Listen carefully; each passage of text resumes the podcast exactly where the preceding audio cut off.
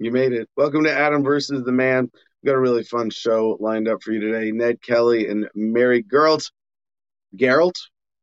I hope I'm saying that right. Join us as our guests from the Libertarian Party of Kansas. We've got Steve Remus co hosting. We've got executive producer Jim Freedom in that chair and Joey Lee, CEO, in studio. And we have a new fur baby in the family. That's right.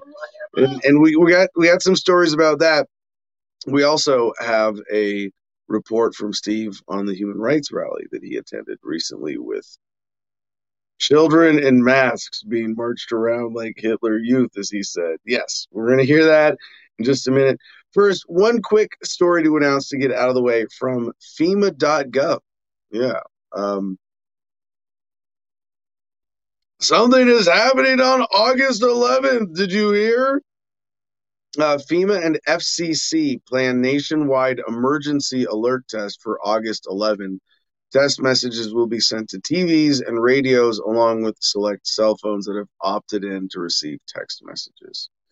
So, uh, someone put this in the Producers Club chat. This is like original source material here coming from FEMA.gov, straight from the horse's mouth.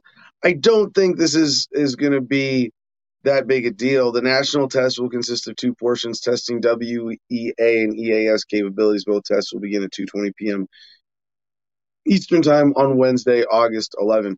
I say it's not a big deal. It's like I'm not saying like it's not. There's a lot. It represents a lot that is a big deal. It is very problematic. The test itself, I there's some rumors I've seen on TikTok People send me a couple other things like, oh my God, people in DC are being asked to turn their phones off or be away from 2 to 3 p.m. today. And there, there's some weird ways this is being spun into some other crazy paranoid shit. Yes, it's very problematic.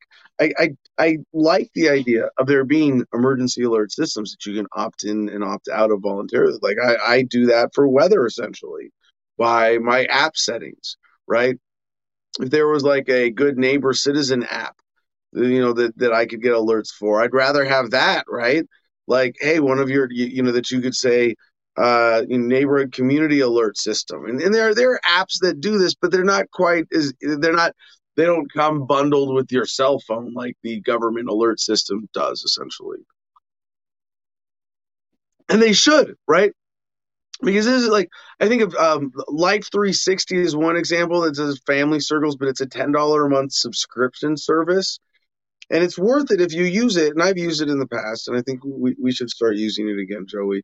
But uh, it, it it's not like hey, this is everybody in this area who you know just opted into this system. And I'd like to get to that point where if one of my elderly neighbors falls down and needs help getting picked up and into a car to the hospital in a hurry or something, that I get that alert. I want to be like the volunteer good citizen yeah. uh, of my area community alert and there isn't really like uh, well it, it, kind of is and it's slow in developing. It is a thing. It, it is developed like facebook groups for example in some communities and even here in ashburn and i don't use it because I hate Facebook so much. And I probably should. This is probably some I should use Facebook for this one thing to connect to my local community because even there though it's a polluted conversation, it's it's relatively straightforward. It's not political wrangling. It's like community announcements and like when food banks are running and who needs help with this or selling this or looking for a deal with that or the other, whatever. You know what I mean? Uh, but to have an emergency alert system where like I could ping everybody in my within within a 10 mile radius if I had an emergency or if my dog got lost. So that would be like the standard of like what constitutes like it has to be at least a lost dog, right? You can't just be like, uh, I can't get my car started. Help. You know, no, we're not going to ping everybody. If you want to be in the good citizen list and there's a lower threshold, perhaps there's a balance that's got to be struck with this, right?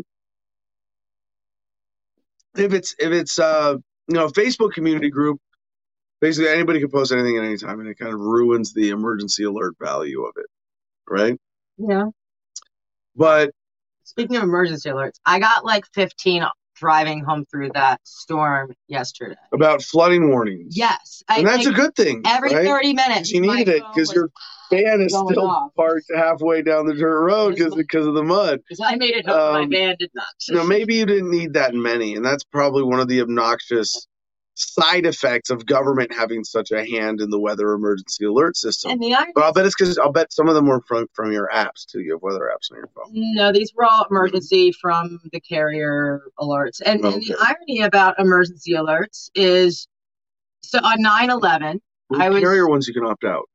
I guess so, but on 9/11, since we're we're rounding the corner to 9/11, I I was in college about 45 minutes outside of DC. And I never heard an emergency alert that entire freaking day. And that kind of like, that that's something worth emergency alerting. yeah, no, no, no, it doesn't have to be the government. All, it doesn't have to be the government. Well, no, it's other.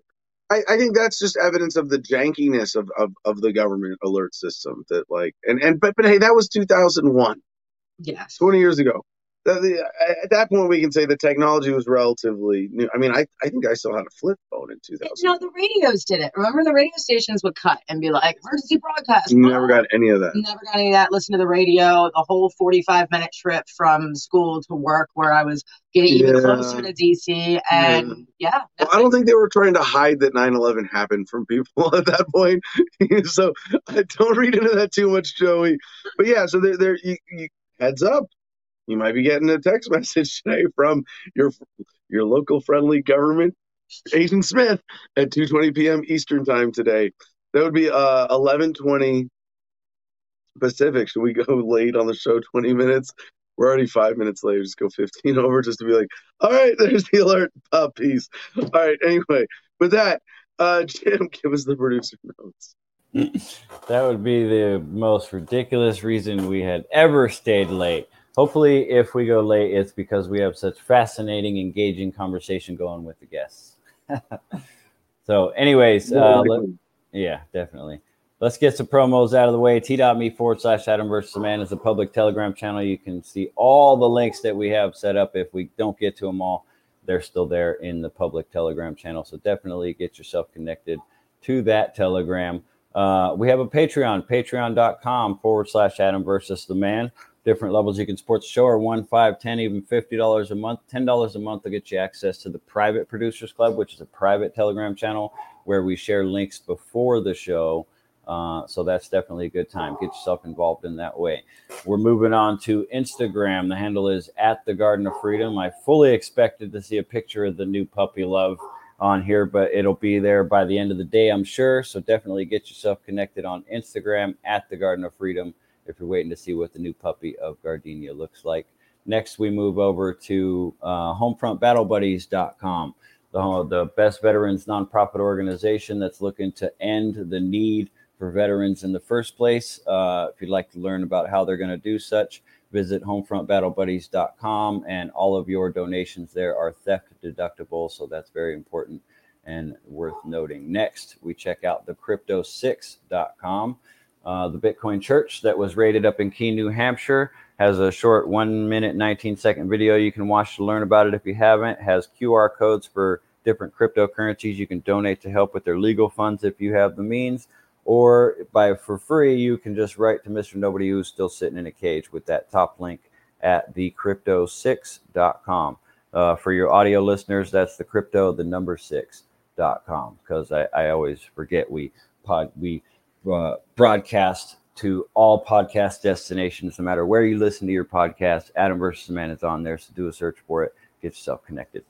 Next, we talk about GoGreenEnergyOnline.com. If you're thinking about uh, learn, if you want to learn more about solar power, micro wind power, zero energy homes, things of that nature. If you're looking to get yourself off grid and you want to do it yourself, you can educate yourself to do that at GoGreenEnergyOnline.com.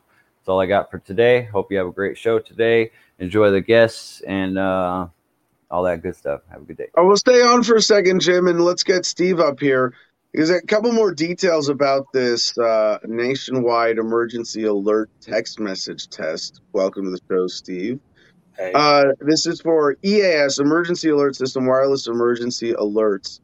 And it the, the according to the according to FEMA.gov, the purpose is to ensure that the systems continue to be effective for warning the public about emergencies, particularly those on the national level. And it should be a broadcast at, for about 30 minutes. And this is WEA compatible wireless phones where the subscriber has opted in to receive text messages. And it's funny, I, I think most major carriers, this is like automatic. Like, you know, you when you sign the everything, you know, paragraphs, it's like you Yeah, probably yeah. opt out. But I'm pretty sure this is that pretty much everybody on a cell phone major provider is is automatically opted into these. And I like I get this the uh, the Amber alerts for for kidnapped children or missing children, right? And I think that's awesome. Like he's like that's awesome application of the technology. I mean, it sucks that government is doing it and it's so ineffective compared to what it could be and inefficient. But the fact that it's happening, I welcome it, and I welcome it being the default. that you sign up for a cell phone. Hey, if there's a kid missing in your area, you're going to get a text about it. Cool. I'm I'm 100% for that. If you if you can opt out, if you need to for whatever privacy or or not being interrupted reason, you can't you know silence your phone. You know, like and it, they they never, you know, uh, override my phone settings. They still like if I my phone is on silent, no vibrate. They don't like oh make make my phone go crazy or anything. It just shows up as a notification. So like in that, I'm I'm I'm excited that humanity has this technology. But when I when I see wait a second now that so the message is this is a test of the National Wireless Emergency Alert System. No action is needed. Okay. I, I wonder like is this normal just maintenance of the shit or are they are they gearing up for something? If, if it were normal just maintenance of the shit, we would be used to normal just maintenance of the shit. It'd be like a fire drill at school. Like it'd just be something like, oh, here we go again. So that's so that's sort of the, the issue you run into with mass notification systems.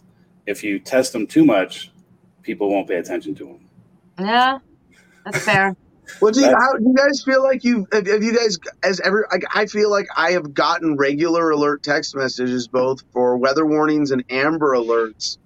You know, pro, well here with the weather, it's you know when it's extreme weather, um, or when there's flooding risk, which which is like it's. I don't really need the alert. I have a weather app, but I don't mind getting it. It's a little extra warning in case I'm not paying attention, right? Um, In case you don't see the rain falling around you or anything. yeah, but. Yeah. I, I feel like what we got like one Amber Alert kind of thing per month maybe, and the weather is like, you know, it's for us it's more monsoon season like recently, but it's like once a month or less. Living in Maryland, I used we get the Amber alerts all the time. Maryland's Well- huge on Well, the your population density, just population. There's that, and I think they're more People in conscientious of, of, of getting uh, getting the word out there. I, I, Oh, there's that communal They'll emergency even- alert. they'll even put it on the LED signs in the highway, like Oh, that's right. Yeah, yeah. Well, we have that here too. pop up everywhere. But uh, Jim, Steve, similar experience. Uh. Lee Porter said, It's my understanding there's never been a nationwide test. This is the first everything before was local. Um, that may be true. Um, I know from my experience in the Pentagon, we had national reach on our mass notification systems. So it could just be testing the tie in between uh, the rest of the federal government notification systems and local tie ins, which goes against a lot of the things I support is having, you know, the federal government should be able to like notify a state, and the state should be given the responsibility to take care of its citizens. I don't think the federal government needs to be able to reach. Well, hold on, hold on, Steve. I want to play devil's advocate on this one because you're saying should like a central planner, and all, and all we can really say is the system should be voluntary, and the world will have a better allocation of resources with voluntary systems rather than coercive systems, right? So maybe there would be a global system. Maybe there is a global emergency code. Maybe maybe uh, in the future with a mesh net you know you buy a device and it comes pre-packed with all these things and one of them is an app that is your alert system app and its default set is global serious global life threatening weather alerts you automatically get. And it's a global system. So maybe maybe a simple global system is what the market would provide for with this. And it's open source and it's decentralized and there's other means of maintaining it or maybe it, it doesn't need that. Maybe just organically people donate and somebody maintains it and and 90% of the world is on it. I would argue that uh, i mean i mean maybe maybe if if all that could be voluntary but once it gets in the hands of global government uh, that that sure no no I, yeah well you yeah. What's the risk? Is there is there more of a risk at the state level or the, or the global level of an abuse of the system? Yeah, probably the global level.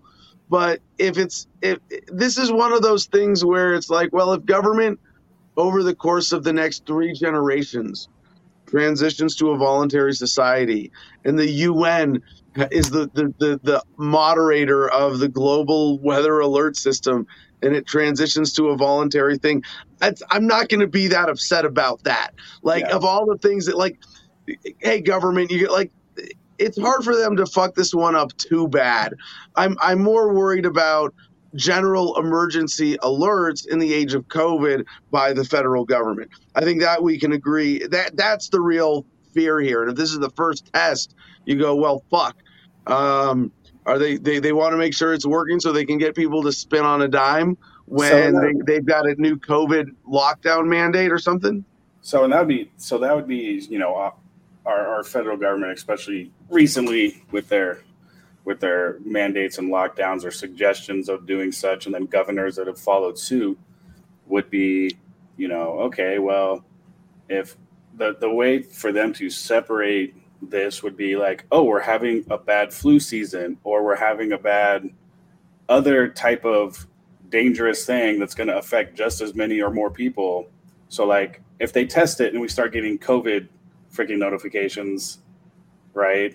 And COVID is actually as seasonal as the data shows, well, then we should also get like influenza or West Nile virus or Zika virus or you know, like don't apply that logic here. It doesn't make sense. We've abandoned logic now. And this is so. I watched uh, an interesting video that someone shared in the producers club from uh, was it after school special and it's like school with a K yeah. on YouTube. I wish and it was about it was menticide. We probably could, but whatever. Um, everybody should should check this out. It's in well, I think it's in the uh, Adam versus the Man Telegram uh, t.me slash Adam versus the man. If not, we'll put it there. Uh, but in this this video about menticide, it talks about how uh, they create an emotional slave mentality state among a critical mass of the population, and it makes me think that a big part of our goal as libertarians might not be to spread. If our goal is a voluntary society, right? and in a sense our goal eh, that's that's even a secondary goal we'd say our, our primary goal is human optimization our primary goal is the best life for humans right our primary and even there there's a slightly more i don't think you can get to a more primary goal than to live in love right to be love, to manifest that highest state of humanity to be love so we want to create the best life for people. So we want humans to be optimized. We want to maximize human happiness. So we look at the source of suffering. We, we therefore we are libertarians, and therefore we put libertarianism first because the coercive nature of government to us seems like the greatest thing. That's an immediate thing we can do something about to alleviate human suffering, to raise human vibration, to to move humanity forward towards that ascended state of, of transcendence of greater love, right? But maybe, maybe in order to do that, to serve that greater purpose, even if libertarianism is a step along the way and voluntarism is a step along the way to that, that is essential to that process, maybe the first thing we need to do is dose the water supply. I'm sorry, I mean, make mushrooms and psilocybin available for everybody. No, but eh, eh, I mean, maybe it is in a serious way, and cannabis and psilocybin and all sorts of alternative therapies being critical to this. We need to alleviate the basic human psychological condition that has been imposed on us by social conditioning, that is a kind of beating down of the human spirit, a beating down of the human will and drive to independence. And it, it's a scary time to think that people are so beaten down that a national text alert system could be okay. Well, now you have this thing to be afraid of, and the ruling class can go, you know, make this you know flock of birds or this school of fish just all whoosh, turn and spin on a dime and turn directions and and and run over a cliff or something. To mix a bunch of animal metaphors in there. Um, i think you got my point. So jim do you see any anything else to be afraid of with the test of the national alert system right now? Yeah not really. I don't know. I guess the uh, the just so we cover it, the fringe theories, I'll call them, are that uh, the government's using it to download some package into your phone or something. You know what I mean? And oh, you should, and you should yeah, make sure to I have heard that one too. Yeah, they were saying make sure to have your phone off and the battery disconnect. Oh I'm my like, can you even disconnect the battery these days? I can't. No. So No. I don't know what to do. You know. But I- you know, they have know. So access 24 hours a day. So when stuff like this happens, there's there's all those people, uh, uh, you know, on the internet doing that scene from, yeah, you know, so we starting in Philadelphia. Ah, they- they connect all the dots. You know, like the the conspiracy theorists with the wall full of string and documents and photos and crazy shit, right? And I think that a lot of those people are just infiltrators. Because it, it really, i- if, if you're government and you're going to do something that's like a, a six on on the scale of one to ten of evil, and and you want to make sure that people don't respond to that or fight back, then you put out a bunch of people saying that government is going to do this stuff that's like a twenty on a scale of one to ten of evil, and then people like us are going, no, that's not what they're doing, and then we don't get to have this serious conversation about the potential abuse of the national alert Tech system. I think there's a lot of that kind of just diversionary infiltration of, of uh, the the general conversation online and yeah. everything feel that's like not the official narrative. I feel like there's two sides basically. Uh, the evil side would be the aspect you covered, like it, it- their ability to be able to put out new information that are not emergencies, but like scare tactics and propaganda to get a, a large group of the population manipulate a to, vote? obvi- to, Imagine- to imagine if they- yeah. vote, right? Any kind of They do it right before an election. Right. If they start doing things that aren't actual emergencies and they're actual political, you know what I mean, then I mean a lot of people would would recognize that as wrong, I think. I oh, and what I was starting with on uh, the other side of the coin, the good thing they're getting out of this is just they're they're touting their own uh, like this is what we're spending your money on a national safety net that you know what i mean? They're trying to make it sound like they're doing it for our safety like everything else they did. But like everything else on the planet uh, this is a great idea if the federal government didn't exist to fuck it up. All right. it's a great So service we- that could be like you pointed out. It's a good service that would would be good for humanity if the federal government wasn't there to fuck it up. So before we get into our heavy headlines, we have to start with some good news to celebrate the addition of another fur baby to our family. Dutch, we are very lucky to have adopted yesterday. Use his full name, please. Jo-. Sir Squishington Dutch Roach. There you go. The Sir- first knight of Gardenia. It's true. It's true. That is that's that's what his caller says, uh, or will say. Uh, but yeah, so he is he's another one of the same litter as Thelma and Louise, a pit rot Sharp. uh. Mix, and he's the one that got the real Sharpei face, but all black. Yeah, we don't have any pictures of him on the property yet, so We'll that's why some. he's not on Instagram. We got to get him on Yeah. Instagram at the Garden of Freedom. Uh, the reason I mentioned that is Reuters has our, our first real headline here. A perfect match. I, did I say that right? Perfect. Thank you. Uh, yeah, I- yeah. Uh, animal shelter puts lonely pets on Tinder. Huh. That's Yes. okay. Wait, wait. No, that's gross. There's gonna be some No. creepier. No. No, I- you can't- don't don't come go that on. with it. All right, listen, What is listen. Let's Tinder stop. for? A German animal shelter. Yeah, but it's also it's for people who are lonely. And some And of them people are who so be- lonely. no, no, people who want companionship. and people who want to make themselves more attractive. And I'll show you why that's important. Puppies pick up chicks. Exactly. A German animal shelter is trying a new approach to find homes for abandoned pets. It is posting their profiles on dating app Tinder in the hope that lonely humans looking for love might also settle for the company of a cat or a dog. The Munich Animal Welfare Association got an advertising agency to shoot professional pictures of 15 animals, including a black and white cat called Captain Kirk that it put on Tinder. Jillian Moss from the animal shelter said several people swiped right on Tinder to set up their first date. The response is insane. It's exploding everywhere, she said. After coronavirus lockdowns led to a surge in pet ownership, animal welfare experts have warned that many animals might be abandoned. As the pandemic wanes, we hope that these animals really find a new partner, a perfect match. I, I can't do it. Hmm. In the long term, and not just for a few weeks, said Benjamin Belke, who was coordinating Tinder communication. There aren't only lonely souls among humans, but there are also a lot of lonely souls among animals. It's like if you have time to sit, I mean, I, I think of what is it, the Chris Porter joke? Yeah, Tinder was like this awesome way of walking to a bar, but in like hyperspeed, going, you, yes, you, no, you, yes, you, no, yes, yes, yes, no, no, no, no, no.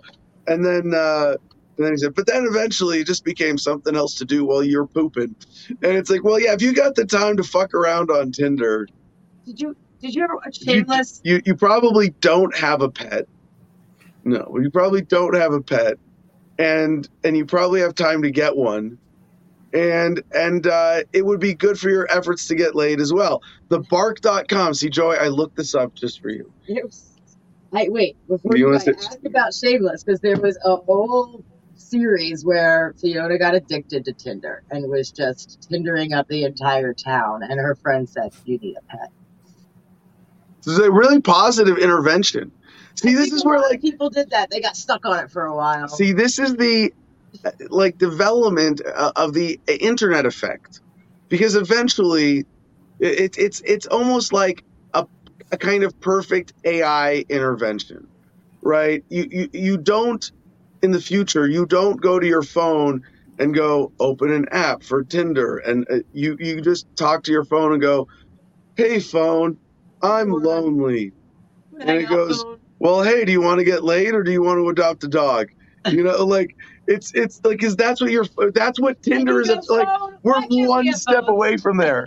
You're we're like one step away from you know, automatic therapy intervention combined with absolute logistical satisfaction of everything you could possibly want that could be delivered by drone. You'll probably be able to to, to borrow a dog by drone in the future. Borrow, a dog. We'll have like On spot therapy, you'll be like- yeah, it would be like temporary like therapy sessions.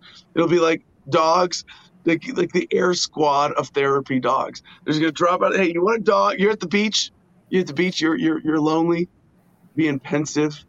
It's a, it's a cold day. There's no one else there. You want a dog to run around on the waves with you? Hey, phone. You know, it'd be real. This is really cool, but you know, it'd be awesome if I had a dog here to, to run around with. Can you send me a dog? Five minutes later, Air Squad therapy dog to the rescue. Not only that, hey, you're at an event, no one's got a dog, but there's a lot of hot babes walking around. Hey, can I borrow a friend's dog to take for a walk? Adam Versus, the man does not condone the following. I was like, what the heck? That's Kita. Pimping dogs yeah, well, out when now. it's safe and reliable, I want people to test. I want this technology tested on people uh, before it's tested on animals. Fair. Think about people getting drunk at home, wanting to get laid, being able to get, you know, buzzed around instead of having to drive to, you know. That would kill Uber. Right. So, thebark.com. Bark. Dog is my co pilot, is their tagline. Studies. Does your dog make you more attractive? Yeah. Uh, Yeah. By Karen B. London, PhD. This is from September 2016. The saying, love me, love my dog, implies that your dog is a problem.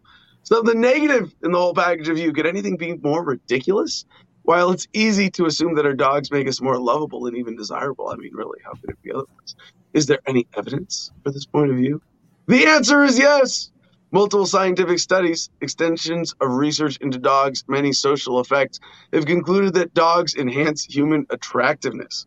Scientists have known for some time that people are more attentive to and socially engaged with those accompanied by a dog than those who are not. We also know that bystanders are more helpful toward people with dogs. Other studies have extended our understanding of the canine influence on human social activity by investigating more personal, intimate types of behavior in the areas of courtship, dating, and romance. Pickup lines. In one study, having a dog with him enhanced a man's success when he asked women out. In this experiment, the man asked 240 women for their phone number 120 times while accompanied by a dog and 120 times without one. He followed the exact same script whether the dog was with him or not. The difference the dog made in his success rate was astounding. When he gave his pitch without a dog, 11 out of 120 women, 9.2%, were sufficiently charmed to give him their number. When he was with a dog, 34 out of 120, that's 28.3%, complied with his request.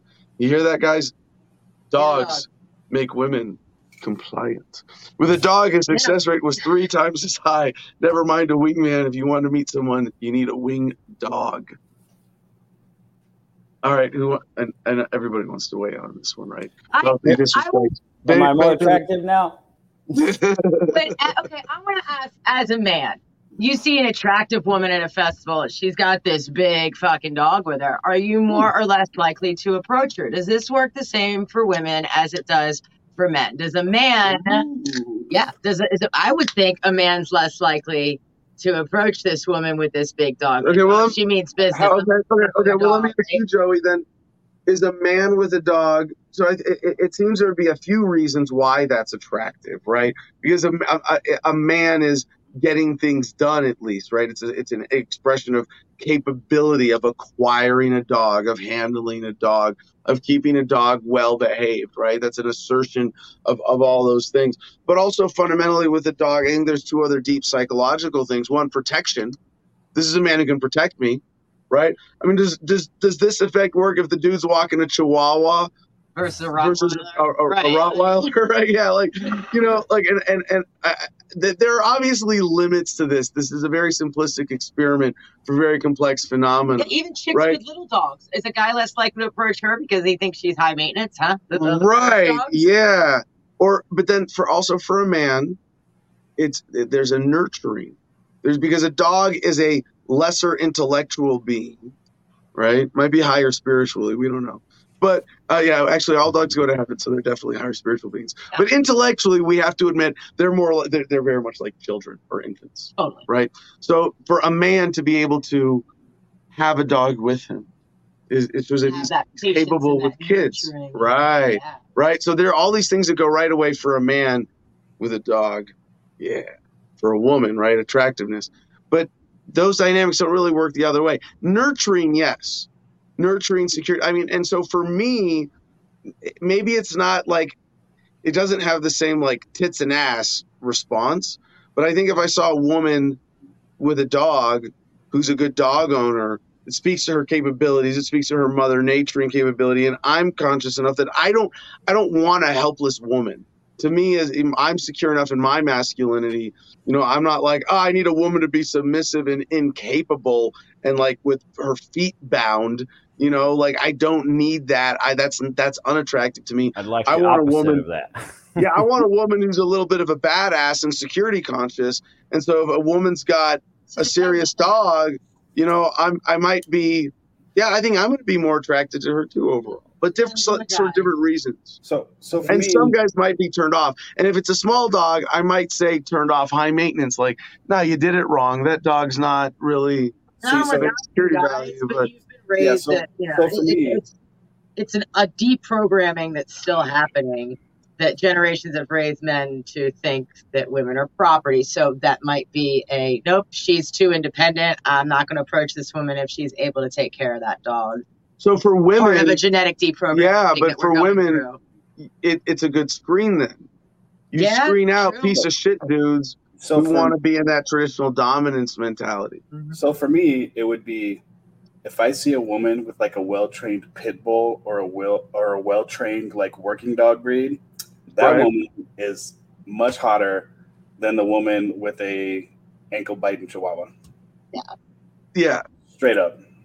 For sure. Because, because working dogs require work and effort and and a, and for them to be well trained, you have to you have to be strong and independent and and you have to have like a, a command over that animal right? That's a, that's a mutual respect thing. That's how they that's how they work. That's how they learn. Yeah. that's how they do these things.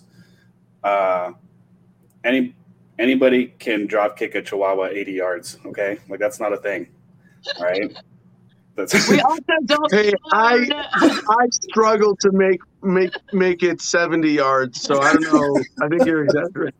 Maybe a little bit but you know and, and i've dated i've dated women that have chihuahuas and i've dated women that have like um, well-trained german shepherd but i've also dated women that have poorly trained animals um, and that's and you, you, it's a red flag yeah poorly trained animal is a red flag. It means you you don't have a, a command type.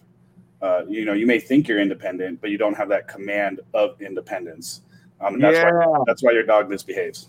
I'm yeah, like man with the same thing dog, same thing. Yeah, like, uh, you're. Mm. Yeah, it's yeah. it's living in harmony with an animal yeah. is attractive, even if it is a purse dog.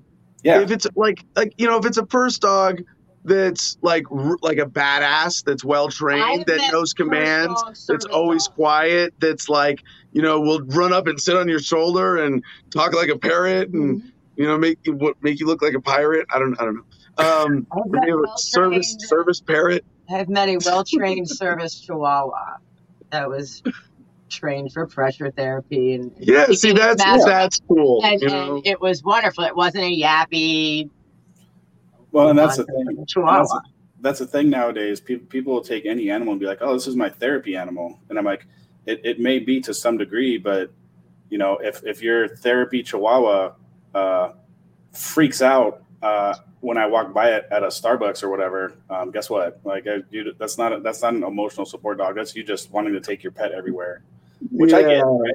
Which which I get. You know, um, I have I have one fully trained service dog and protection dog um, but there are days I wish I could take my husky with me, but she's a klutz and is embarrassing in public. So, um, but she's a rescue. I rescued her. She she one of my friends found her near death on the side of the street in 115 degree weather.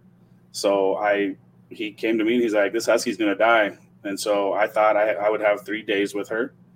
Um, she, I mean, got her into the emergency at the vet. They pumped her full of fluids. Um, spent the next freaking five weeks feeding her chicken and rice so that her digestive system could uh, reset because she was she was very she was I didn't think she was going to make it. I'll be honest with you. But money solves a lot of problems. you know, so um, yeah, you know, it's the only dog I've ever really had to buy like all kinds of probiotics and weird like you know, natural herbal supplements for that cost me a lot of money, but they worked, and now she's fully happy and healthy, and um, you know she she still has to go. She has to have another surgery coming up, in in the next few months, but she should be fine. And that's like, you know, if someone tells me they rescued a dog, also right. So here's here's another twist to this. If you tell me you rescued a dog or you found a dog and you brought it in and you you nurtured it and you you you brought that dog into a better life to give it a better life that says a lot of attractive qualities about the type of person you are and your kid. Yeah.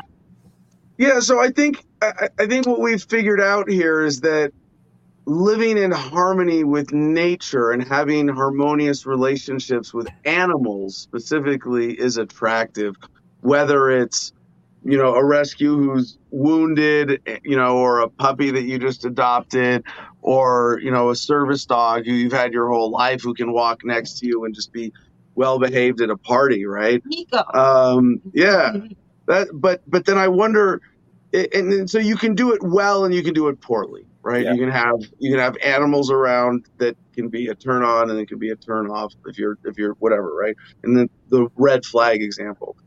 But I wonder then is is there a significant advantage overall in attractiveness of having a pet versus not, right? Like, like, like when, when, like if Depends like on you- how you take there care was of a- that pet. Again, like remember when books were a thing, like paper, like via paper, and they were What- like before the like before the internet book, like got rid of all the books. books, um, books. There was a meme on the internet uh, that said, if you go to someone's apartment and there are no books there, don't fuck them.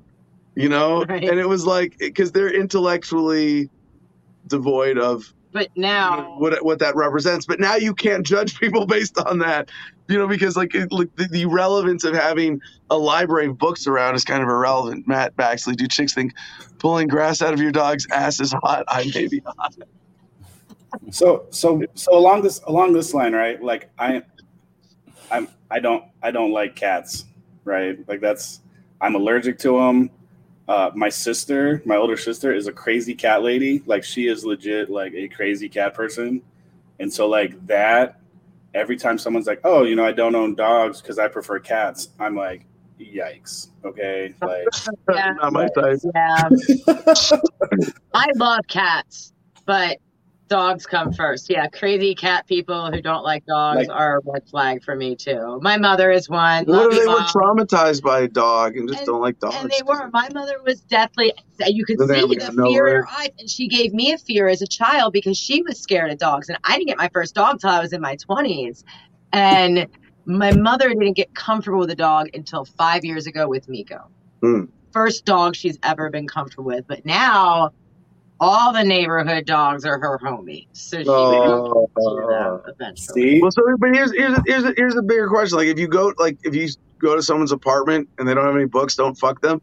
If you go to someone's home and there's there's like no house plants and there's no animals and there's and it's sort of No like art. a no art, right? And sort of like devoid of like like a modern Art Deco plain apartment, and and it looks like you, you ask them when you get there, like, did you just move in? And they go, oh no, I've been here a year. You're gonna go.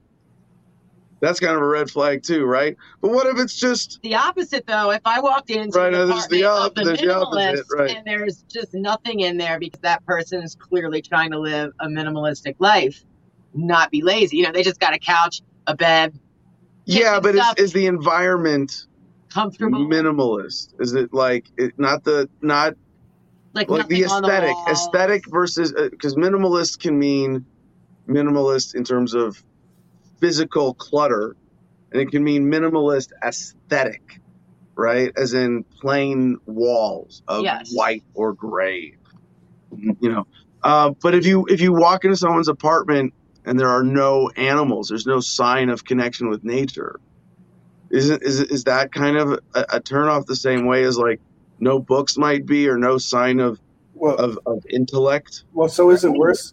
Is it worse if they have no plants or if their plants are dead? yeah right that's that's well again yeah it's like in uh, living in harmony with nature is Yeah. attractive Yeah, yeah if you're living out of harmony is it is, is- it's better to have minimal harmony than maximal engagement with with chaos right yeah. suppose. Depends on who you ask, man.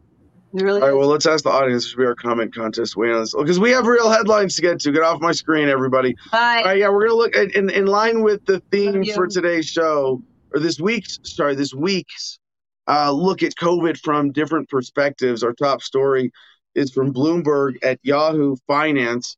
Only a quarter of office crowd now working from home. And I wonder about like is how much is this skewed? Do they have some uh, desire to uh, to to skew this to make it look like people are going back to work? Are they uh, factoring out unemployment? I kind of read this article with some skepticism, so I'm not going to put too much of a lean on on the specifics of this. But the overall trend, I think, is true, and and this is. Uh, you can see the graphic here. Telework shrinks. The share of teleworkers in management professional roles has fallen and the yellow bars on the graph are persons who telework because of the coronavirus pandemic. And it was up close to 60% at its peak May last year. Wow. And you look at that, it's it's it's curved a little bit. There was a bump uh December, January, maybe just because it was cold over the winter. Did we did we have a winter? We didn't have the Delta variant yet. Um, and it's continuing to go down. And so there are a couple things I want to read into this, right? And and th- th- this this the article goes into all sorts of general, like excuse me, very very specific statistics.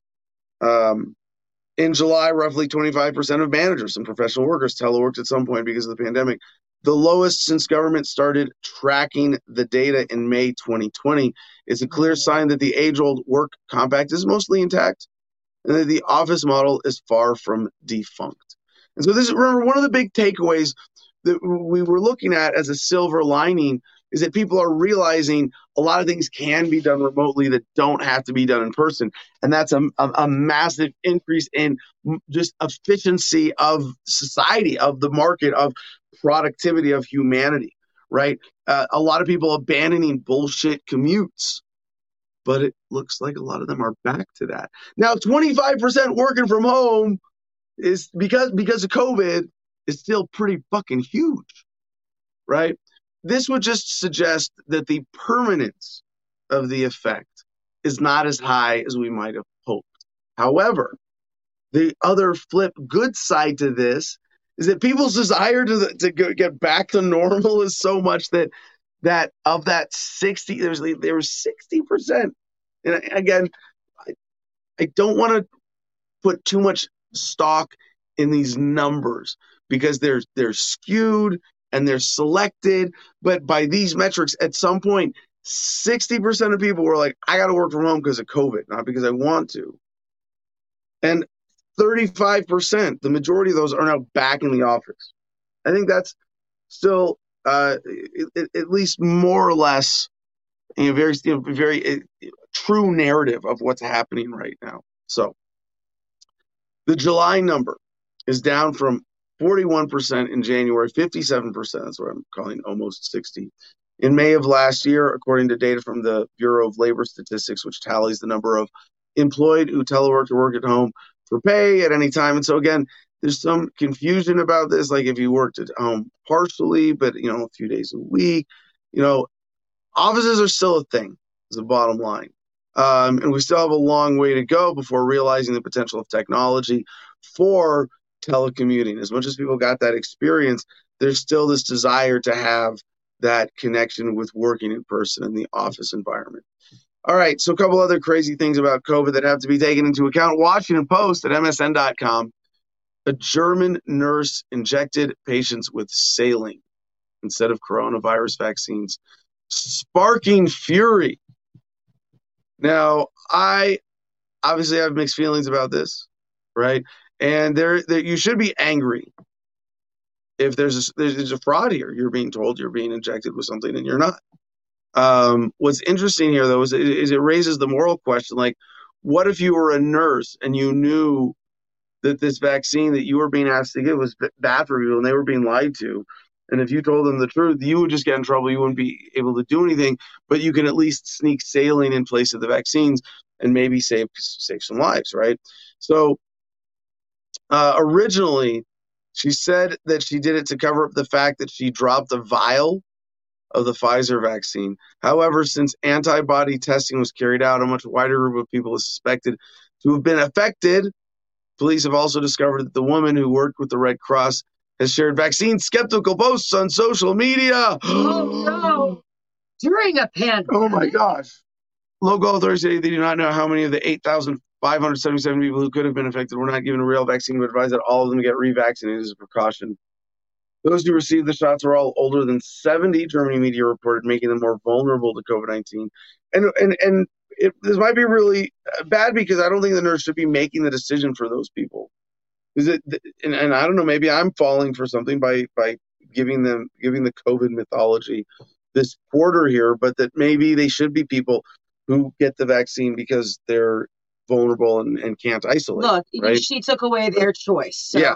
no, foul. Okay. Yeah. Sorry. Another implication of this, however, is that there are a lot of healthcare professionals who are dealing with such an existential crisis in the middle of this that they're willing to risk their careers and do something that they know to be morally wrong, at least in the sense that it's it's fraudulent, right? There's got to be a better way than and and it, it's like holy shit, Babylon crumbling. You've got nurses supposedly administering widespread vaccines during a pandemic in revolt. And I have to think as well in this, there might be a lot of people who say they're vaccinated who aren't. We know that that's a thing. We, we know that there's over reporting of this, and we know that there's a lot of people who are getting double, triple jab because they might have gotten the wrong one. And it's just more mess. And in a way, that's good for, for those of us who want uh, sanity, who want justice at this point. But at the same time, the, a lot of that confusion is very much deliberate the more confused you are, the more likely you are to be afraid and act out of fear and be manipulated by that fear and be, oh my God, now you got a national text alert. Well, I guess we'll just stay home. And even even me, like here, like as, as someone who I think you know is seen through as, as much of the the COVID hoax as as as is relevant there are times when it's like, well, fuck, I don't want to go talk to people. I don't want to travel. I don't want to deal with this shit. And I am affected by it. I am affected. Like, I, it's, it's, I cannot pretend that because I can see through it, I'm invulnerable to its effects. However, because I smoke pot, I'm less likely to suffer from SARS-CoV-2. Here it is from ncbi nlm ncbi.nlm.nih.gov, the U.S. National Library of Medicine at the National Institutes of Health. Can- cannabidiol, part of cannabis, inhibits SARS-CoV-2 replication and promotes the host innate immune response. And we we forgot, dear, we forgot, we forgot to take I forgot to take my COVID vitamins. I am well on the air today. Uh, but again, this is I, we say this joking. We have to say we're parody. It's parody. It's parody. We don't. Get, but it's advice. like holy shit. Now, don't smoking cannabis. Being a regular smoker means you're more likely to have a thinner waistline than the average non-smoker. The idea of munchies making you fat and, and stoners being lazy Sorry. The irony is, cannabis helps me keep weight on. Isn't that funny? That's and, and in her case, it's Crohn's, and it's the opposite. If you, if you, and, and yeah, for people who are have waste, this is despite the statistics. Like, hey, Will all you motherfuckers with wasting diseases stop smoking pot for a while and get really skinny so we can jack the statistic up even more? I think you know, what you say cannabis promotes a healthy waist. Obviously, not, but not, if, but if you encounter, if, if you count it, but if you count, generally that's small. You're right. Ninety-eight percent of the time. Uh, no, but if you if you included all the people with wasting diseases who smoke pot occasionally, the the bias uh, of of uh, or at least the association, because this isn't necessarily uh, entirely causation, right? We're we're observing uh, a correlation that things trend together doesn't mean they are caused by the same thing or that one is the cause or effect of the other, right? But when we see that uh, there's a significant trend in general health population that people who smoke pot tend to have thinner waistlines, yeah well what possible causes could there be for that right? Um, and and generally they're positive for all of the general health benefits. But here's the abstract. The rapid spread of covid-19 underscores the need for new treatments. Here we report that cannabidiol cbd a compound produced by the cannabis plant inhibits SARS-CoV-2 infection. CBD and its metabolite 7-OH-CBD, but not congeneric can- cannabinoids, but potently block SARS CoV 2 replication in lung epithelial cells. CBD acts after cellular infection, inhibiting viral gene expression and reversing many effects of SARS CoV 2 on host gene transcription. CBD induces interferon expression and upregulates its antiviral signaling pathway. A cohort of human patients previously taking CBD had significantly lower SARS CoV 2 infection incidence of up to an order of magnitude relative to matched pairs or the general population. This study highlights CBD and its active metabolite, 7-OH-CBD, as potential preventative agents and therapeutic treatments for SARS-CoV-2 at early stages of infection. Safer, more effective than vaccines, potentially. Someone says, "Are you vaccinated?" No, I took my CBD today. No, I took my I took my COVID vitamins. Cannabidiol from the summary sentence.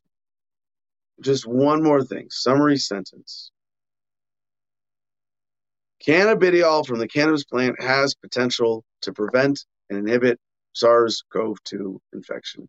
And with that, let's take our COVID vitamins. Every day.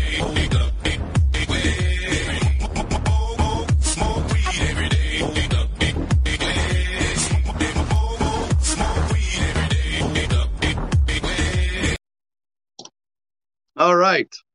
and with that, we get to our guests. Let's get we get, get, get smoke smoke off the screen. Woo! Get professional. Mm-hmm. Woo, woo. We're talking. We're we're libertarian party activists now, trying to kiss mainstream butt. Get the get the cannabis. Wait, how many Americans? Wasn't it? It was seventy two percent. Like when I started my activism, like, like or something. Yeah, like, like twenty years exactly. ago. Yeah. Right, now I got to Google this. Uh, how many Americans have tried. Oh no! Oh, try cannabis. Cannabis.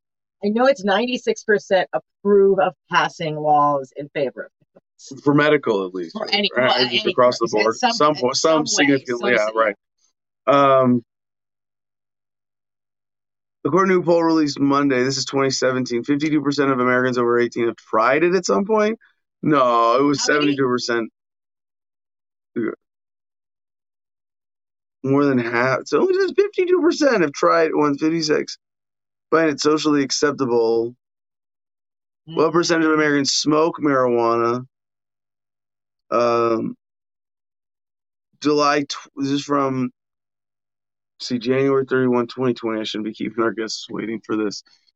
Um, but yeah, didn't it used to be 72% had tried. Maybe that's not, maybe that was an exaggeration. Um, no, 72% were in favor. I think that's what you're thinking of. Because those no. are the stats I remember that 72% of Americans wanted to legalize marijuana. Pretty sure it was tried. Anyway, now it's 52%. I call bullshit on that. Tried. I think it's higher. Yeah. So this was 2017. Okay, what did they poll? Like where? How big was this study group? Okay, let's do a whole episode on this. We need to do another marijuana special. We did one last year. It's been it's been a while. All right, let's get to our guest before we keep them waiting. Wait, wait, here it is. Yahoo News Marist Weed in the American Family poll is out just in time for 420. New poll finds majority of Americans have smoked. 52% of Americans over 18 have tried marijuana at some point in their lives. I really thought it would be higher than that. Um, but this is uh, from 2017. Yeah. So it's probably higher now, but how much? Um, in fact, people, okay, so the poll found that out of the respondents who have tried pot at some point, 65% are parents. In fact, people who are current marijuana users are slightly more likely to be parents. Yeah. 51%. Because kids make you need to smoke a little bit more. Speaking of which, is that kids calling? Yeah. Um, Might be the kid calling. The poll also found that American parents aren't that worried about their kids smoking weed. Out of all parents surveyed, not just those who have tried marijuana, the leading concern is a fear that their kids will smoke cigarettes. it was true in reverse, too. Those surveyed said they thought their own parents would be more upset if they smoked tobacco rather than marijuana. That is a beautiful critical mass tipping point that we have reached of just fucking getting real. And this is, you know what, like my mother was more concerned about finding me drinking than she was getting stuff. Yeah, no, and and running for president, running for office now, like it's it's a bit of a statement. But I, when I was running for president, we had plenty of criticism. Not once. Well, you smoke cannabis on camera regularly, Adam, and that's that's a problem. No, it's not. It's fucking not. I smoke pot. I sound smart, reasonably. Uh, I read stuff well. I, I I went to you know the, the Zoolander school for kids who like to read good and do other things good too. I know what I'm talking about, people. I'm not just some you know obviously you know I'm not some out of weight, out of shape, or over out of weight. I'm out of weight. Uh, yeah, I'm not some overweight, out of shape, you know, lazy stoner. Um, And I, I, I think it's a beautiful thing we've come to that. All right, without further ado, we're at an hour into the show. Ladies and gentlemen, our guests today are Ned Kelly and Mary Geralt. They are uh, the, well, Ned is the chairperson of the Libertarian. What am I getting? I'm getting it all screwed up. Former chair. Most recent former, former chair. Former chair. I let that go. Oh my gosh. All right. Well, you're both run as libertarians in Kansas, which I got to say is um like I I don't know, being being a Mormon missionary in New York City. I don't know. It's it's in it, Kansas. Tell us about. I mean, I I, I want to give you guys a proper introduction. So, Ned, you were the chair Libertarian Party of Kansas, which is another one of those uh, thankless jobs. Except here on Adam versus the Man, we say thank you for thank you for your service. Um, and yeah. as, as, it says here, it is my life's work to expose producer Jim for the r- r- ruthless, corporate-driven power monger he is under that humble exterior. He, he, does he does have a humble exterior and a dog. Yeah. Uh, Mary, that's the guy I warned you about right there. They showed him for a second, but he, then he was gone. put him put him back up on the screen. Put him up there, Mary. I want you to take a good look. That guy. That guy. I warned guy. you about him. Keep your keep an eye out on. Keep watch him closely. Jim, Jim, you want to join this and explain what's going on here? I have no idea why I'm being called a corporate chill. I don't know. Yeah, you know. Uh, you know. I am he, just gonna stay hidden backstage. He puts on this yeah. act like he's a Mr. Nice Guy, but we we all know. all right, so Mary, according according to my Google Calendar, began, let's see what's wrong here. Uh, began her libertarian activism journey with a run for lieutenant governor in Kansas, uh, which she doesn't necessarily recommend. nobody, rec- nobody recommends that. Not as your Since first then, try. just don't do statewide as your first foray.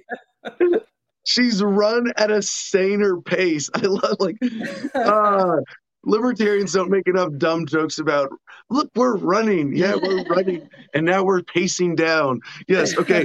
Uh, we're running at, at, the county level for county commissioner most recently to be an at-large member of the local board of public utilities uh, aka bpu the ultra corrupt wyandotte? Wyandotte wyandotte. Yeah. Weird pronunciation. But yeah, it's it look yeah, uh, it's spelled like Y or W. I can't even spell it. W Y A N D O T T E. She spends most of her free time. The dot. Yeah, the we dot? just call it the dot. D O T T E. The dirty dot. Now I now I feel like a real Kansas insider. Yeah. you are. I could I could pass for a local. Uh, she spends most not, of her free time flexing freedom. Not with that man City. bun, Adam. You could, it's you a top knot. It's not. A, it's not a bun yet. It's not a bun yet. We'll I don't there. think anyone else in Kansas. No, it's not true. There's there's plenty of folks in Kansas, who, especially in Kansas City area, who who, uh, who rock look like bun. that. Oh, Rocket, yeah. yes. Sorry it's to interrupt you, sir. You were top knot. He's, it's a he's rocking the top knot. It's very traditional. Don't make fun of it, or I will I, I will I will be angry and I will watch more anime. Um, yeah, so, yeah, so vir- viral meme ninja Ned Kelly. Yeah, okay. They dream of a world free of forced face diapers. Yeah. Uh, is that what we're gonna get into? What's what else do we need to know about y'all? Um, well, I just got done running in my primary for the BPU at large position, which um, I was actually for the first time running, I was surprised that I lost. Um, I got out there, so there was a, an incumbent, and then there was me and another challenger, and like I felt like I campaigned the shit out of it. Um, and the other challenger I don't know, just like stayed home and watched Murder She Wrote or something. and and I lost. I lost to her. Like everybody knew my name and I still lost. And I was like, what the actual heck, you guys? Well, hold on. You said you got to explain primary here because I I assume it's not really competitive among libertarians who want to run for member of the local board of public utilities? Um, no. no, no. So uh, no. you're talking like a kind of is, is this a nonpartisan race, open primary, party affiliate? Did this was there some smear yeah. campaign against you, or was this really there, like, oh, I thought we were gonna win, and this is probably some shady shit? Uh, I yeah, like it's it's nonpartisan, and as far as I know, there was no smear campaign against me. The most I can surmise is that um, one of the you know highly uh, favored candidates running for mayor had formed a slate with you know the other challenger in my race and even though she didn't campaign at all their campaign just like kind of carried her through the voter base can i so, say yeah so yeah it's a nonpartisan it's a primary in that the top two make it through and I believe this was controlled opposition. Yeah, the, the person, the other person who ran and made it into the top two, uh, along with the incumbent, sweet person, but she told this. I wasn't planning on running, but somebody called me, you know, right, you know, the last day to file, and I thought, oh, okay, I'll go down and file. She did nothing. She's an, again nice, nice lady, but did nothing as far as the campaign signs, participating in the forums, knocking on doors. Mary did all that shit, and yeah, they they kind of uh, put her on a slate, recommended, and just kind of enough of the rank and file Wyandotte County insiders just uh, uh, put her through. Now, so Mary didn't make it through the top two. Okay, so um, let, me make, let me make sure I understand this. I want to point this out as a hurdle that we face as libertarians against some of the institutional entrenchment uh, of the old parties in the structure of elections that allow them to make a play like this. So, as I understand it, they do a top two primary, open, nonpartisan. And so, uh, a libertarian who wants to be a contender first has to win the special primary to be in the top two. And in this case, it's such a small thing that even a libertarian mounting a serious, legitimate, credible effort for this can get blocked by them just running interference where they don't even have to invest any effort. They can recruit a useful idiot, and I maybe that's what she is. Maybe she knows. Maybe she doesn't know this. But ned that's what you're suggesting here is that she's essentially a useful idiot in the in the bigger party strategy or the strategy of the incumbent who just wants to preserve his seat and says well we don't i don't want to have to deal with the libertarian challenger. Is the is the incumbent what's their party affiliation? I don't i don't really know that she has a party affiliation.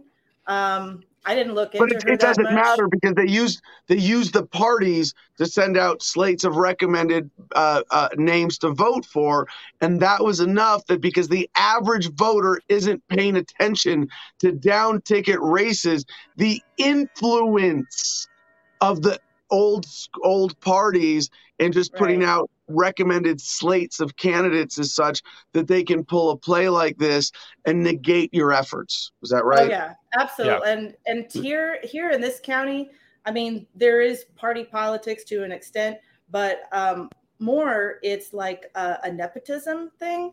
So um, like there's a lot of you could say families or just groups of people who kind of run together. And mm. so people who get into office here, they tend to stay in office for a really long time. And that's the case in my race. The person I'm running against, I don't know who else in the county she's connected to, but she's been in this particular position for 20 years.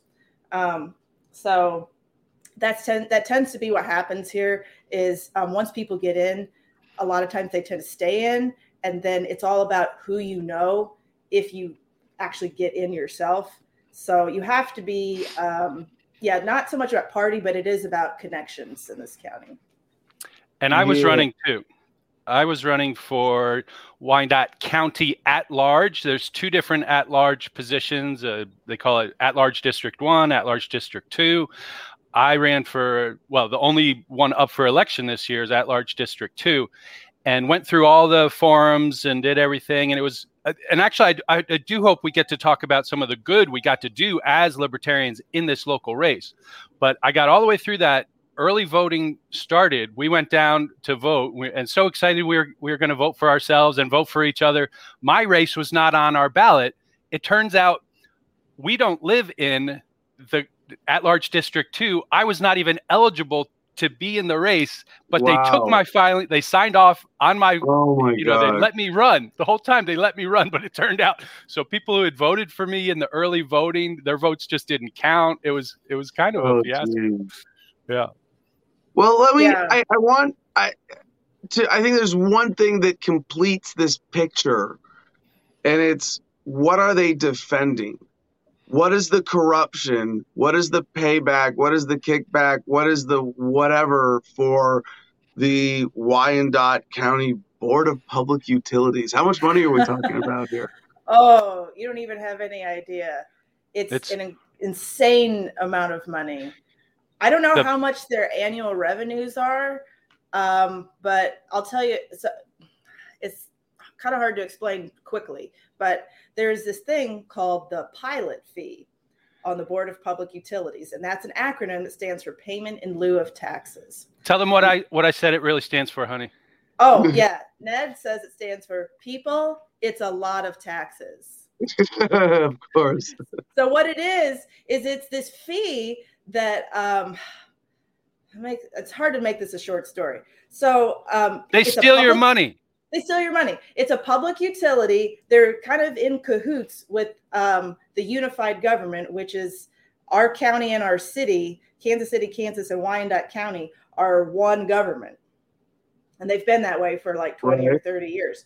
Okay. So they sort of own the Board of Public Utilities, but it's, you know, on its face, it's a separate organization. Um, so what this pilot fee is the unified government assigns a fee every year between 5 and 15% on the Board of Public Utilities, which means they get to take between 5 and 15% of the uh, utilities revenue and use it Mm. for whatever the hell they want. And it just it becomes their own personal slush fund. So just the revenue revenue that they get from that is about 34 million a year. And and that's just the BPU, the, the Board of Public Utilities. yeah, That that's ta- just one small thing.